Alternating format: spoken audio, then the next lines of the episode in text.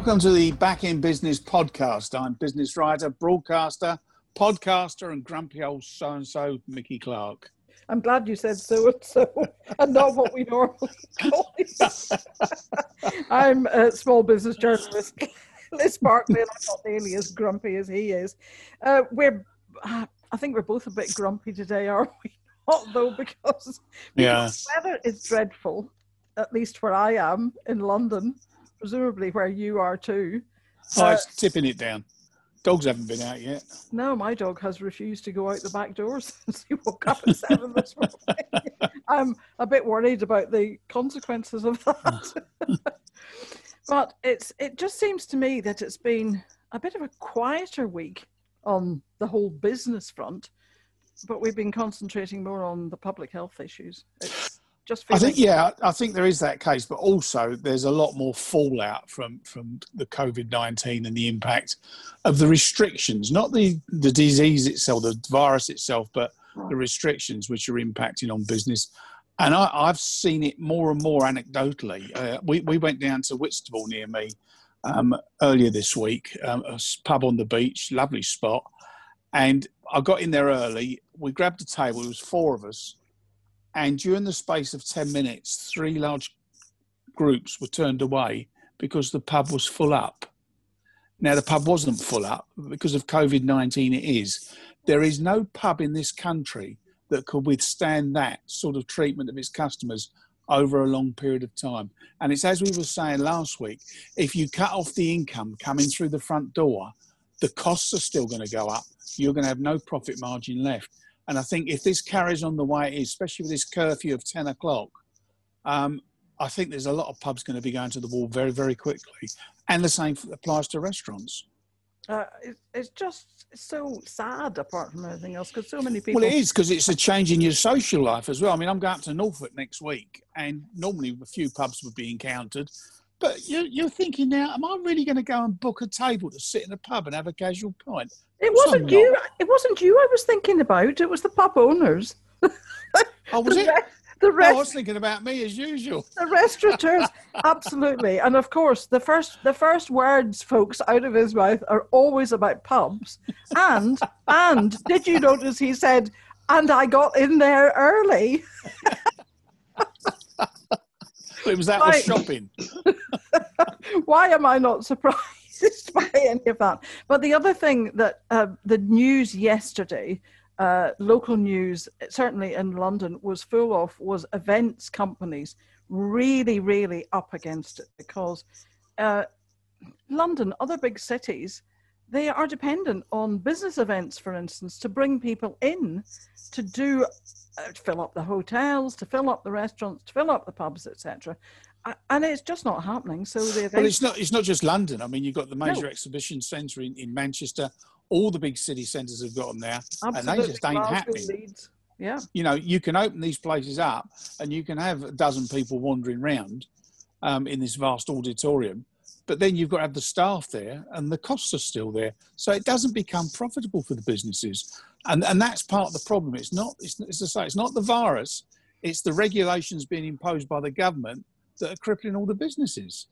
my also my concern is that you know we the journalists keep saying what is the scientific basis on which this has this restriction has been added to the list and we keep hearing well we're not sure there is one it's being worked out I'm an expert. I know. Listen to me. I mean, that, that that's what it's boiling down to now. And certainly with the 10 o'clock uh, deadline for, for many pubs, I can understand why they've done it, but it's the sort of thing they would have done in 1914 at the outbreak of the First World War and did do. They curbed licensing hours so that people stayed sober. It was pointless because if they can't drink in the pub, they'll find somewhere else to drink if they want to, if they're in need of a drink. So I, I think, you know, what we're seeing now is a, a thing that's not been thought through. Plus the fact so many our MPs have got no business experience. They don't know how to run a business. That is part of the problem. um, we've even had an mp say that on one of our podcasts uh, mickey uh, we're not experts No, well, we are. We're experts on everything and nothing. Yeah. sadly. But maybe uh, maybe Breon Finch, our head of public affairs, might be able to give us a bit more of a an expert uh, mm. view on what's been going on this week. Uh, Breon, well, yeah, no, thank you, thank you for having me. I mean, it's been it's been a fiery week, really, in Westminster um, at the moment over certain divisions on the restrictions between the backbenchers and the government, and there's been a real divide that's kind of grown up. And in fact, actually, just building on what you're what you've been saying about conferences in the cities and the regions, of course, you know, the conferences this week um, and the weeks prior uh, now being digital and online.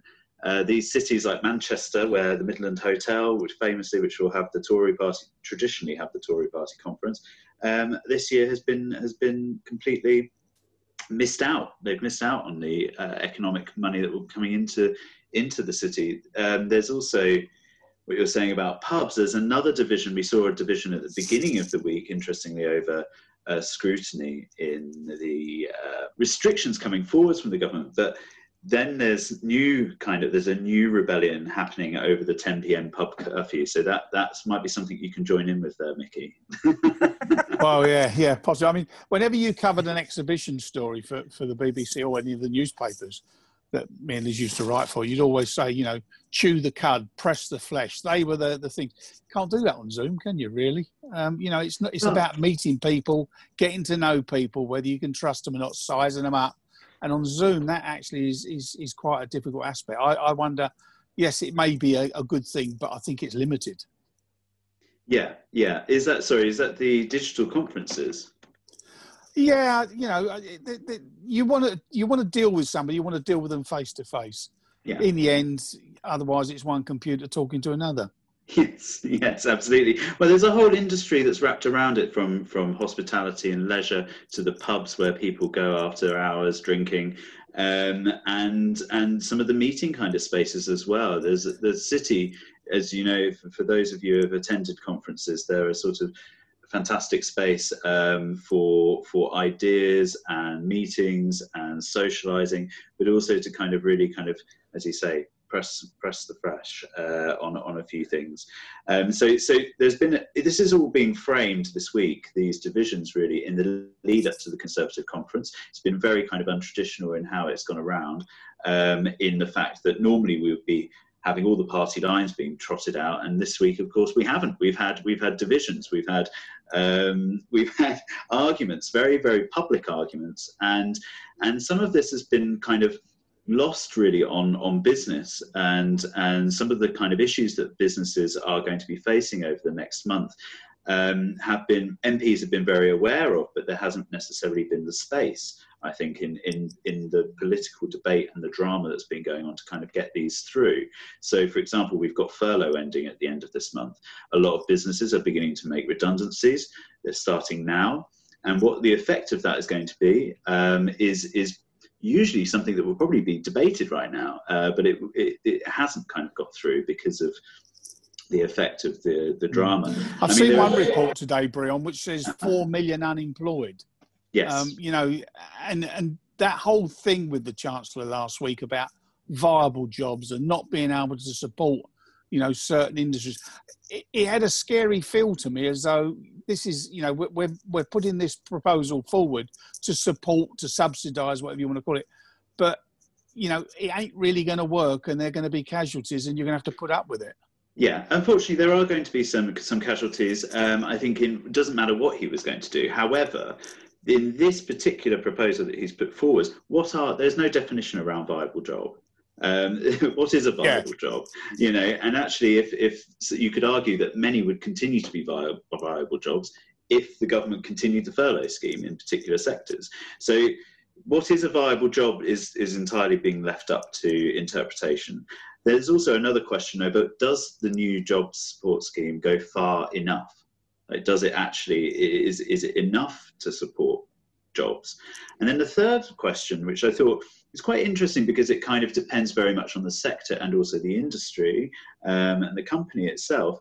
But will the new scheme potentially encourage some redundancies?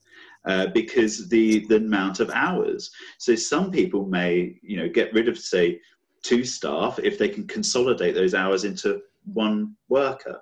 It seemed to Um, me, it, Brion, it didn't take the small businesses very long to work out. It was going to be a lot cheaper just to Cheaper, let yeah. go, rather and than have one work full three time. people working exactly.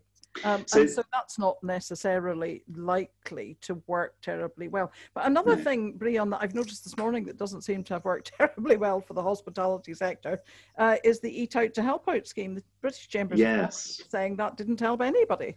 I think that was fairly obvious. yes. Maybe, maybe to us.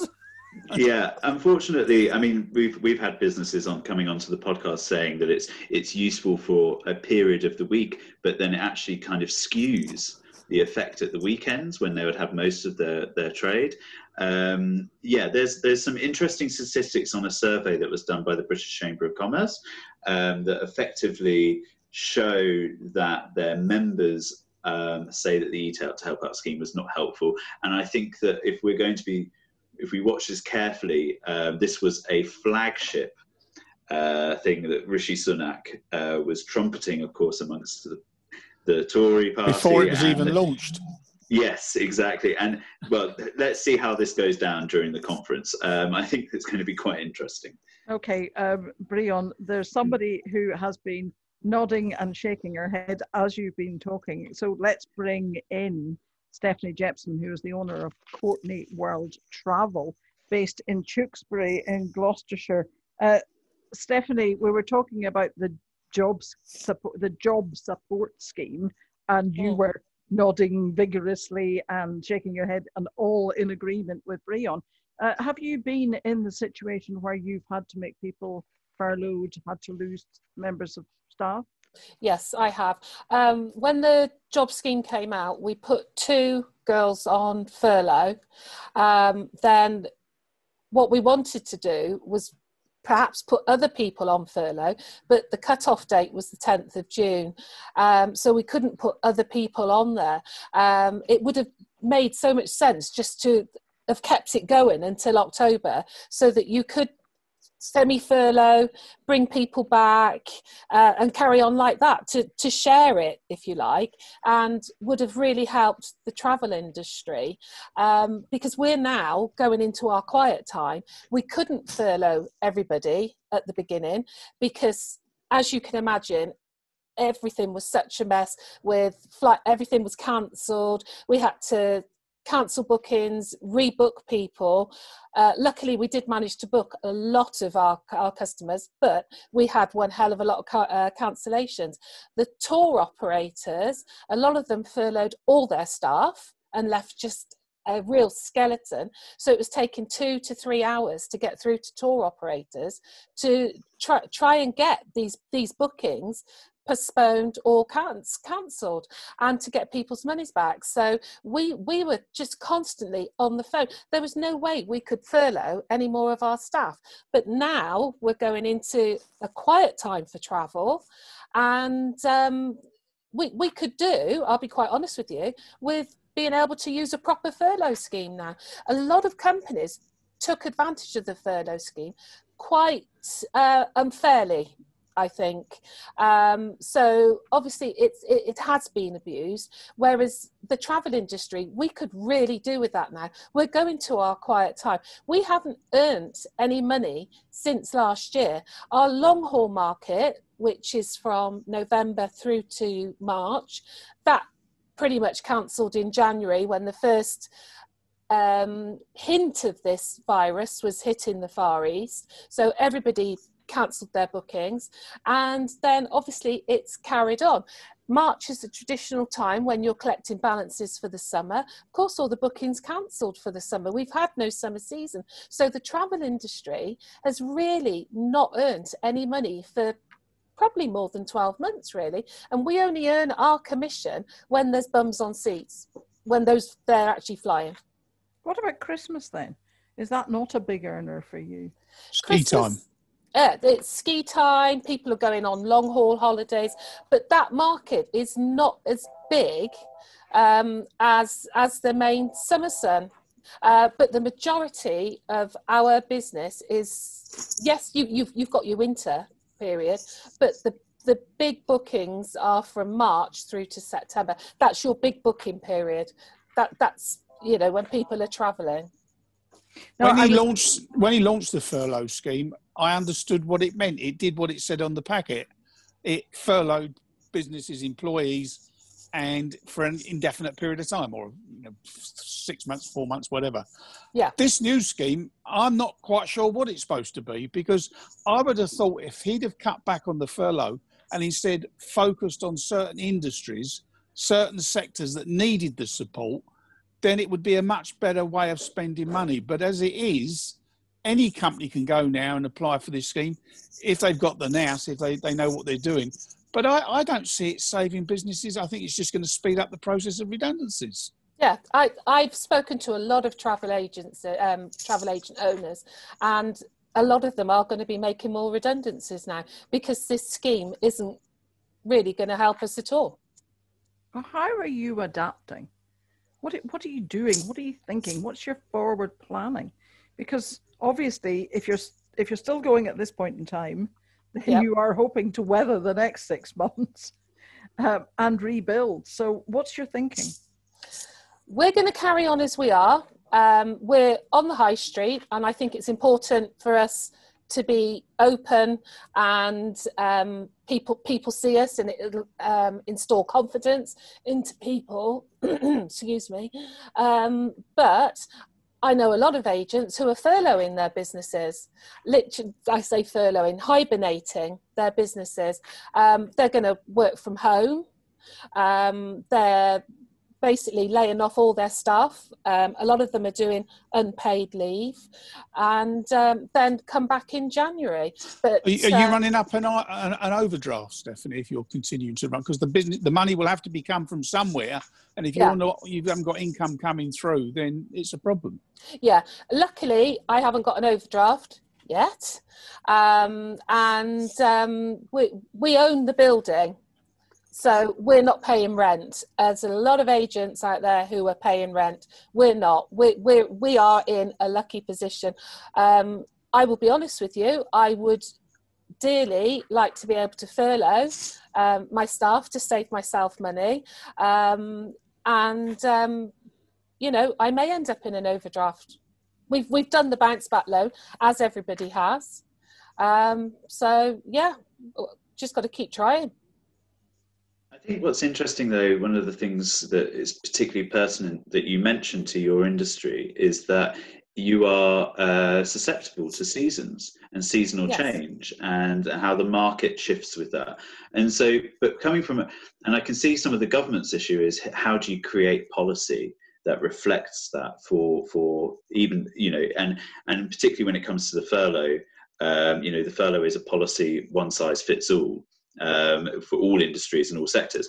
However, that being said, what they can do is is understand what you can do in policy is create um, flexibility through then paring down based on need and so that's where the chancellor really kind of needs to i you know in many people's opinions and mine as well that it really needs to focus on what are those needs and understanding what those seasonal uh, or fluctual changes are in markets. Yeah, yeah, definitely. I I think that possibly people that haven't been furloughed could now should now be able to come onto a furlough scheme.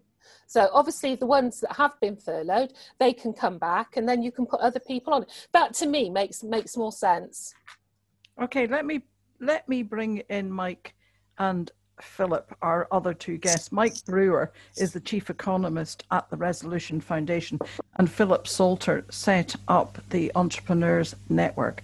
In 2014, Philip, I think in order to try to make Britain one of the best places in the world to start up uh, a, a, small business in particular, um, given what we've just heard there, and given actually what Breon has just said uh, about government if you are going to impose restrictions on a sector, uh, shouldn't you make some financial provision for that sector to survive? I think, Breon, was what you were saying.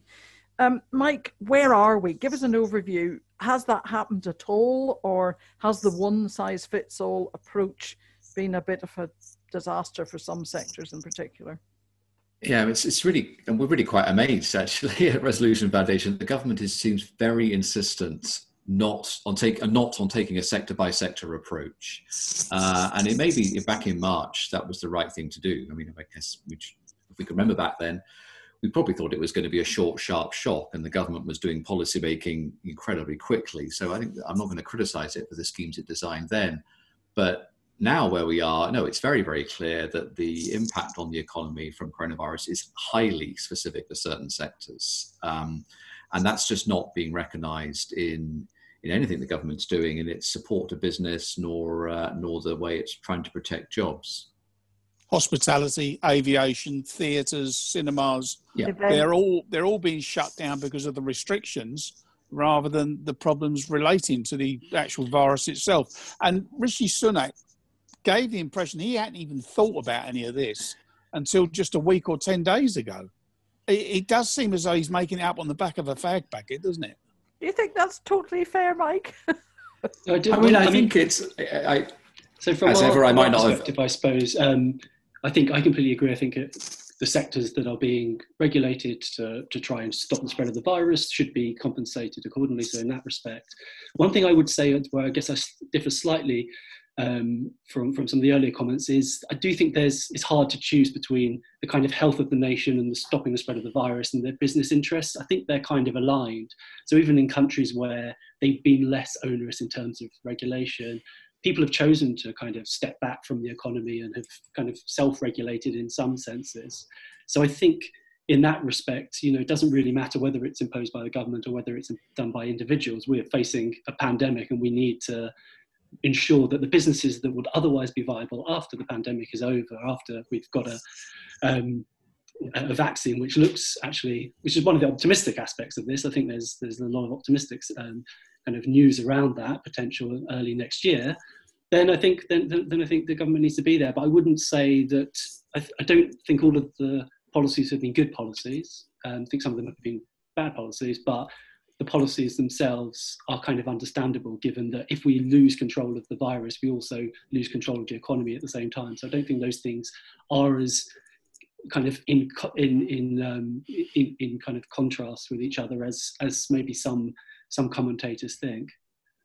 I mean, Mike, if if if you're going to shut down certain sectors such as aviation, aeronautics, um, leisure, theatres, then you're going to have to compensate it because countries that do not regulate to the extent we've done would be in a position to make great gains when this thing settles.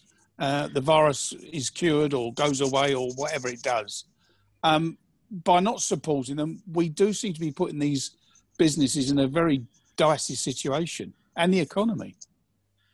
Yeah, I mean, this is the really, really tough call that the government's got to make. And, I, and I, say before, I think the situation in March was almost easier for it. You know, uh, we thought it was going to be a short, sharp shot. Blanket so shutdown. So, well, no, also just throw money everywhere. All right. I mean, they just poured out money uh, across the job retention scheme. No object. Across the, exactly. Money was no object. Um, now it is clear. Now we think the, you know, the virus is going to be with us for a longer time, and some of those sectors you just mentioned, Mickey, are not going to be able to operate for a long time. No. So now it's a much, much more difficult or more expensive problem the government's got. Um, and it's really, I, I imagine it, they have been thinking, what do we, you know, well, the choices are: do we try and preserve the hospitality sector the way it was in March until until a vaccine is found, or do we allow for? Do we recognise that we're just going to have to? That the sector will have to lose people. They're going to have to move into other sectors that are expanding, and it's obviously decided that preserving everything the way it was is too expensive.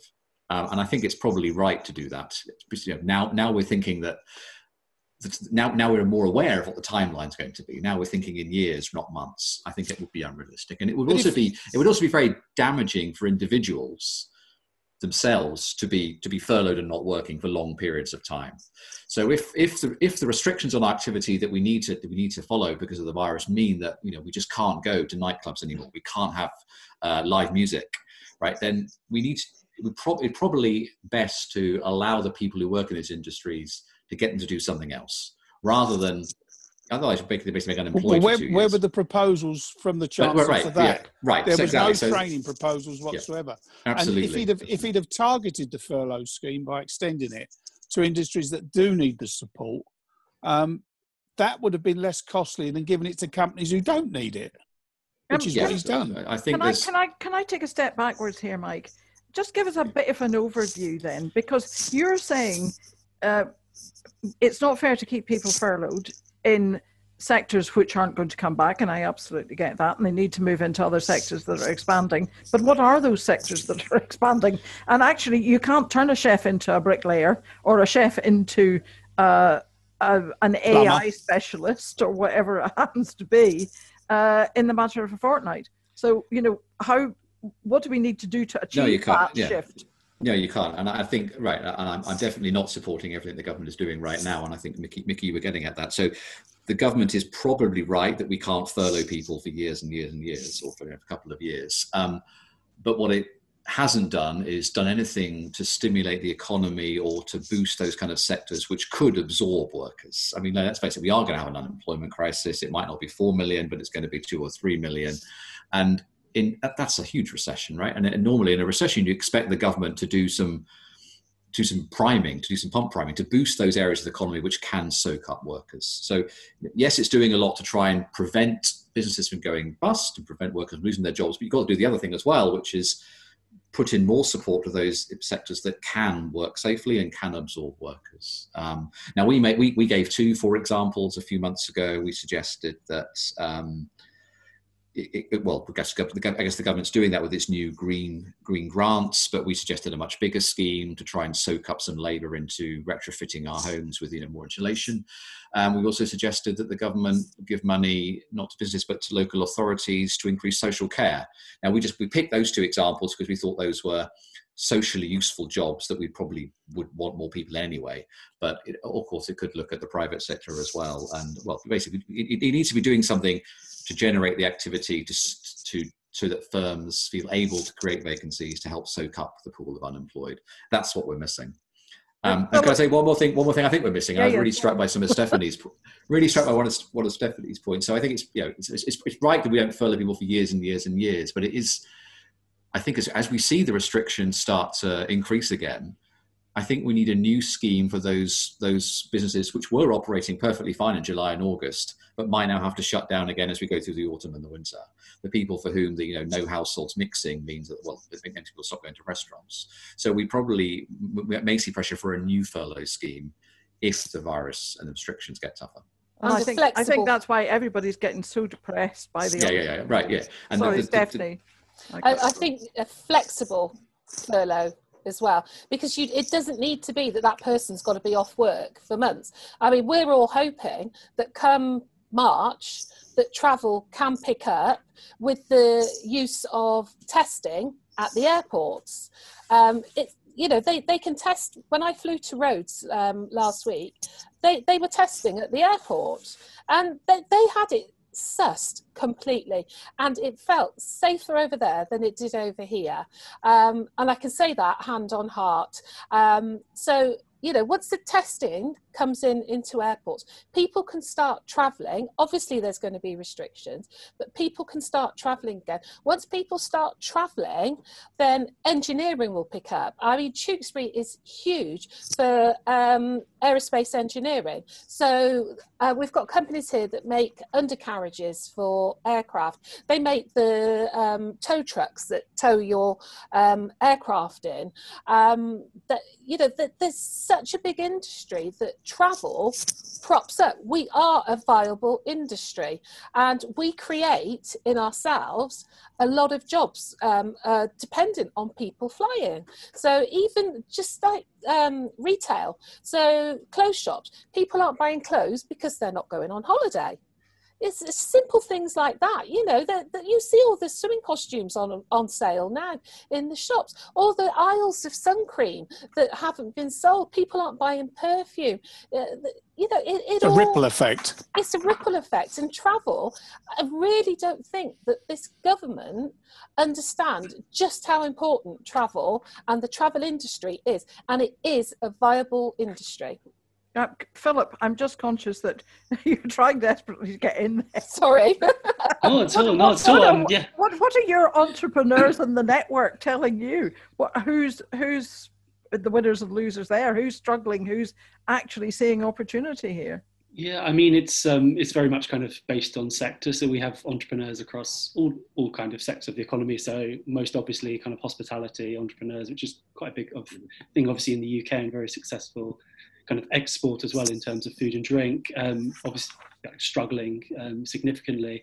Within tech, there's obviously some winners. So I mean, we've just got to think about how we're talking now on Zoom. There's obviously like areas of the economy which are benefiting, and you can see that in data um, that, for example, Beauhurst have put out on kind of fundraisers that you know at the kind of upper end of the market. So, so people, there, there, are instances where people are benefiting, and then when you look at kind of smaller businesses, some have been lucky enough to be in a sector where they've been able to pivot to to provide what they're doing online or or to to kind of compete potentially with larger businesses by doing something in an innovative way, whereas the larger business isn't able to, to kind of do that as quickly because of all the things incumbent on them. But I think it would be kind of overblowing things to say that this is a, you know, a great time to, to be in business. It's, it's obviously a challenge, and just surviving is, is I think, you know, a, a, mark of being successful at this time. And anyone that kind of comes through this the other side can kind of feel, uh, you know, feel proud of, of what they've done in that mm. process. So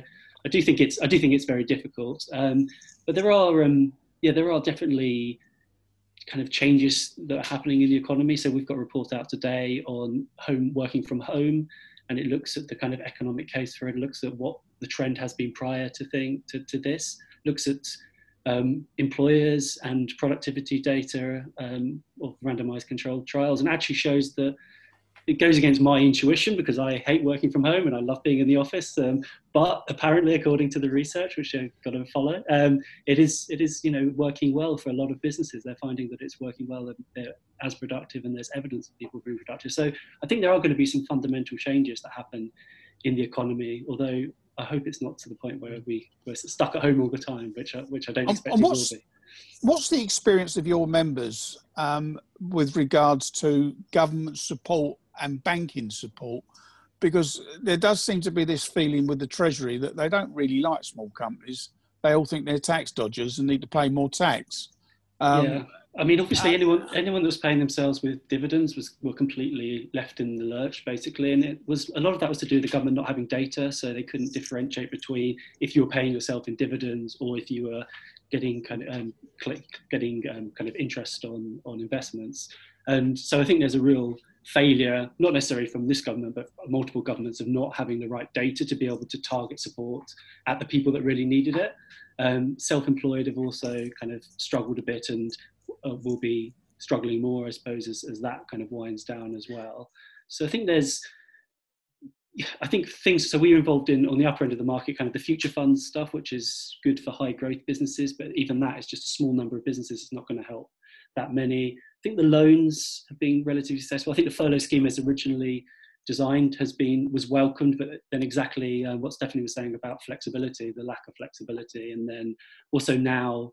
I suppose the plan there isn't really the plan in place to support smaller businesses. And one thing I'd definitely like to put out is the Kickstarter scheme. So that so the the businesses that will um, create most of the jobs um, well, in in normal times in out of recessions, the businesses that create and the jobs are young companies, not not say small companies, but younger companies because they're you know for the obvious reasons that they're growing and they've got ambitions and and, and for all for all those particular reasons. Um, so the Kickstarter scheme, you've got to have a minimum of 30 employees to bring on, and that's a very generous scheme. And that's that's a bit mad. There are intermediaries people can go through, but apparently, from what I'm hearing, the incentives aren't really there financially to do that for these intermediaries. So that's an area where it's a bit of a own goal for the government not to let smaller companies bring on these kind of young people and effectively have it subsidised by by the government. So I think there are area like tweaks to policy that need to be made. And um, Mike Philip, do you think that was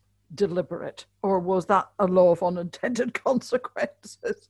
Um, you know, not really thinking it through that actually it's the small businesses it's the new businesses that create the jobs. Therefore let's make sure they're the ones that can bring on the young people into those roles rather than the bigger businesses that can take on 30 or get together with somebody else and take on 30 was that an intended consequence?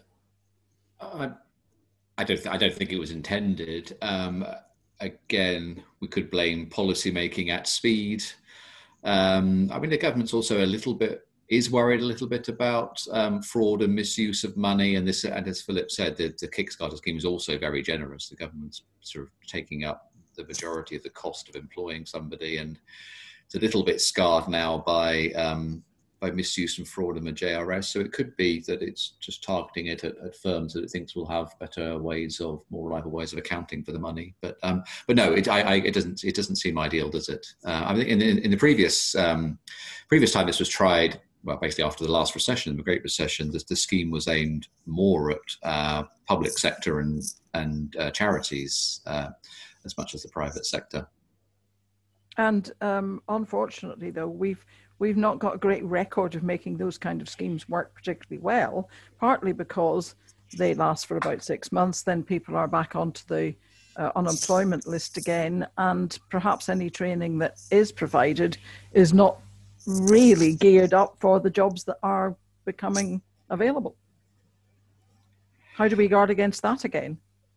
yeah, I mean, this, this, this, Kickstarter scheme is aimed at, at, young people, and we, we, we definitely know that the most damaging thing for a young person is to be shut out of the labour market entirely. Um, and so, you know, it's, it's, really, it's a really good idea the government's doing this. Um, it's, it's not the solution to the to soaking up the mass of unemployed people I was talking about earlier. We need something on a bigger scale than that. So this is really, you should think of the Kickstarter really as being aimed at um, preventing absolutely terrible outcomes for young people um, it, it's you know it's not bad. The, the previous scheme, the, the, Future Jobs Fund, I think it was called a decade ago. I mean that that um, that was evaluated and it, it, it, it, does pretty well actually compared to other labour market programs we can think of for young people. Um, but know, yeah, it, it, this is a different kind of recession, isn't it? And and um, we just don't know how long it's going to last because effectively we're being driven by by the public health, by the virus, by the search for the vaccine. So it may well be that the six month placement they come off that, and we're still having the same kind of conversations because we're still we're still in this world. But so that, that's that's a new uncertainty, and of course, I mean that's that's that's that's true for every economic decision the government's trying to make at the moment. That there's an underpinning public health uncertainty. I well, would I would argue sorry, though. Sorry, just jumping in here. I mean, when it comes to the skills um, uh, initiatives and uh, interventions that the government is currently making, um, I think that there is huge room for whatever investment the government is going to put in.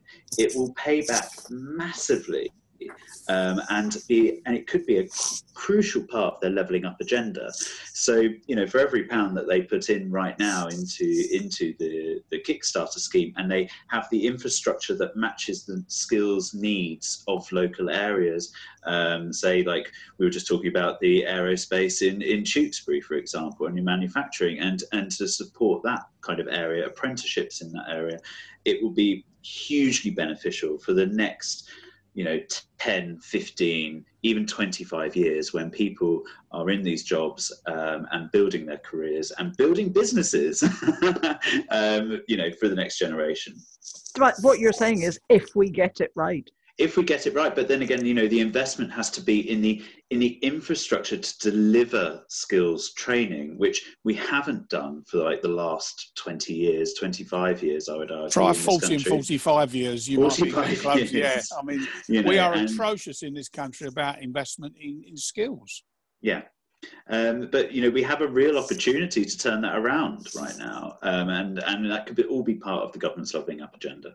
Okay, what do we need to see? This is the weekend of the virtual Tory party conference.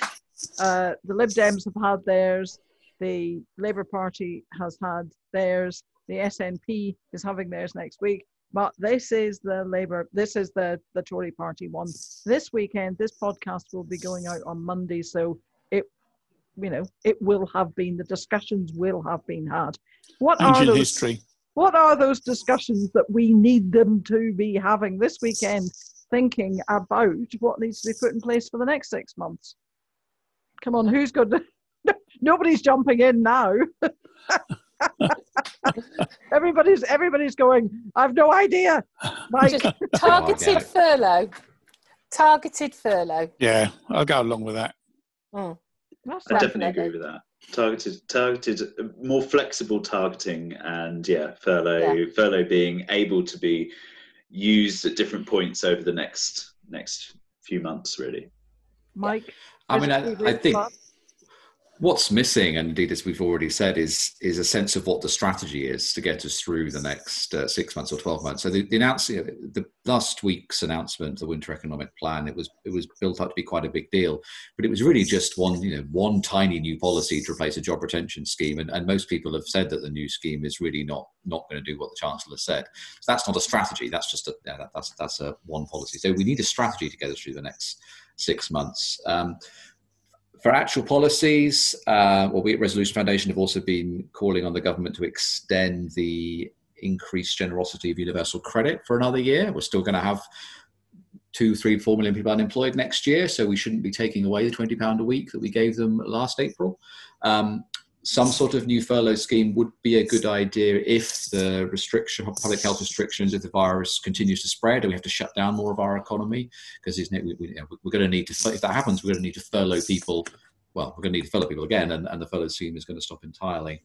I think those would be my um, my two. But yeah, a, a, strategy would be good, and not not just slogans that we should all be brave, but actual what, what's the economic strategy? What's the strategy to ensure that uh, you know, our economy is, is going to be functioning as well as possible in six or 12 months' time and employing as many people as possible in six or 12 months' time, I guess, my concern.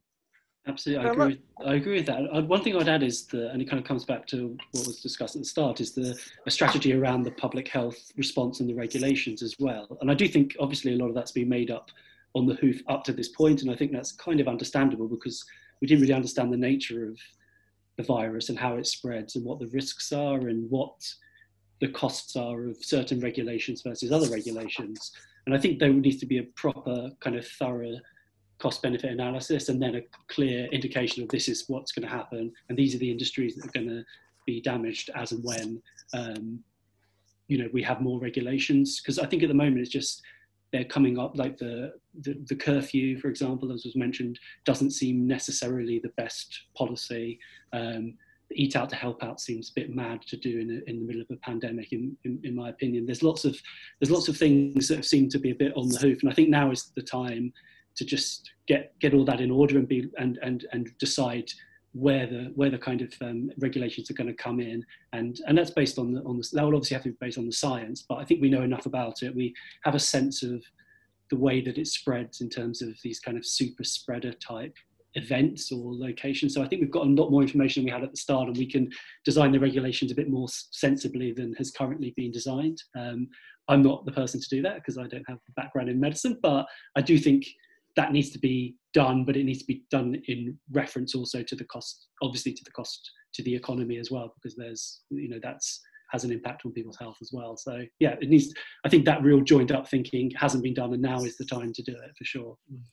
Well, while they're uh, doing their joined up thinking, um, Mike, it would be very remiss of me to have a chief economist from the Resolution Foundation here and not say, um, what does the recovery look like? Uh, you know, what happened to that V shape that the Bank of England thought we were going to have? Still uh, we've does. Had, we've had W shapes, we've had K shapes. What what is it going to look like if you were going to forecast it, given what we know we know six months in? Andy Haldane at the Bank of England is still very bullish. Yeah. I mean, forecasting is a mugscape, isn't it? Um, I think the, you know, we, we saw we saw a rapid rebound because we just shut down so heavily. So having shut down so heavily, we opened up and we naturally sprung back. But uh, I guess what we're seeing now is we sprung back maybe half the way. Um, what's the reason it's so hard to forecast is, so we've already said this, Philip was saying this, that is that the state of the economy depends upon the state of the restrictions imposed on us because of the virus. So it's the public health restrictions that are that, that, that are getting, you know, they are the, the biggest determinant. They were the biggest determinant. Sorry. I guess as we move into the next six months, twelve months, um, what's also going to be important is uh, people's confidence, and I guess that's that's true for all recessions, isn't it? Um, and that was the great thing about the initial measures the government took, uh, throwing money at the very generous in, in, in all its schemes, um, and that would have helped prevent confidence from collapsing in March when, when we shut down the economy. I think we need, perhaps because we haven't got a strategy, perhaps because we're, we're we, people see the uh, limitations of what the government's doing, that confidence is starting to wane. And with looming unemployment, that's never going to give businesses the confidence to invest or individuals the confidence to spend. So we're getting into that part of the recession where and Andy Haldane was touching on this. I mean, he was a bit too gung ho but, but he's right that um, a lack of confidence leads to a worse recession. Um, so it's government, but it's government's job to self fulfilling. Yeah, it's self fulfilling. So it's it, it is part of government's job to give people that confidence, but it doesn't do it just by telling us to be confident. They do it through its by announcing policies which give us reassurance, which give us the confidence. Um, and I think many people quite rightly do not feel that right now with the furlough scheme ending, uh, with many people you know, going to be unemployed and on, and on benefits which don't pay very much, and with businesses worrying about how they are going to pay back all the loans that they've taken on in the last few months. So we are we, we're going to move into a recession which is which is harder because it's it's it's all starting to in, uh, interlock with each other, to play with each other, and confidence is going to be very important. Stephanie, how confident are you I am very confident that travel is going to come back. And when it does come back, it's going to go bonkers because people are desperate to go on holiday. They're absolutely desperate. I know you're not. no, I'm not much of a holiday maker. But if you find me somewhere that I can go and really get to know people uh, yeah. you know, and get to know the place, then I'm very happy to. I will sort you a holiday out. yeah, the Arctic. Breon, you run your own company. How confident are you? Um, I'm, I'm PR, beginning to see PR things. Hmm. Yeah, I'm beginning to see some green shoots, and things are looking exciting on the horizon. But as you say, um, as as Mike was saying, it, it, could all very much go downhill uh, if new restrictions are brought in, if further things are being um, if the confidence isn't there if business confidence isn't there because ultimately i'm selling b2b i'm selling into businesses um, services. So it's it's just very much and, and to be quite honest with you some of the businesses that i've been speaking to recently they are they're trying to sort of almost justify buying additional services when they're making staff redundant at the end of the day. And and how can they justify that? It's it's not something so so if things are moving in that way it's not going to be a good climate put it that way.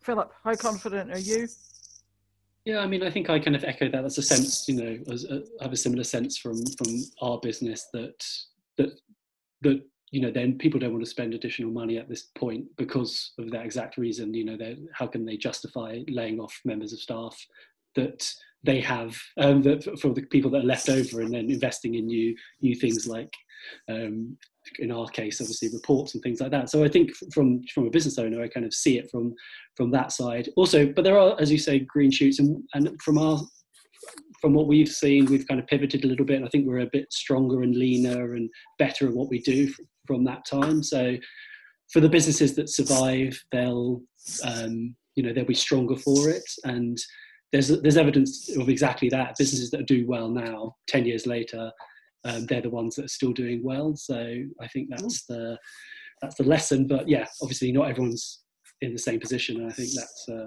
yeah that's that's very unfortunate. But yeah. Well, I'm confident that Mickey will still be grumpy next week, but uh, Mickey, you, you, and I'll be back to talk about more uh, topical business issues. Uh, and in fact, next week we're going to have a look back at to see what did happen at that Tory party virtual conference and what they did talk about and what did what plans did come out of that. Uh, so join us. Some benefits to the lockdown, not had to listen to the politicians at their conferences. well, there you go.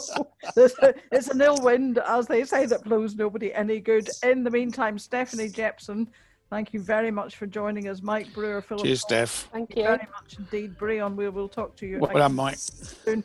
Um, and in the meantime, if you want to contribute any comments uh, on anything you've heard or anything that's happening in your business, then please do email us, contact us at backinbusiness.org.uk, find us on LinkedIn, or we're on Twitter at business underscore backin. And see you next week.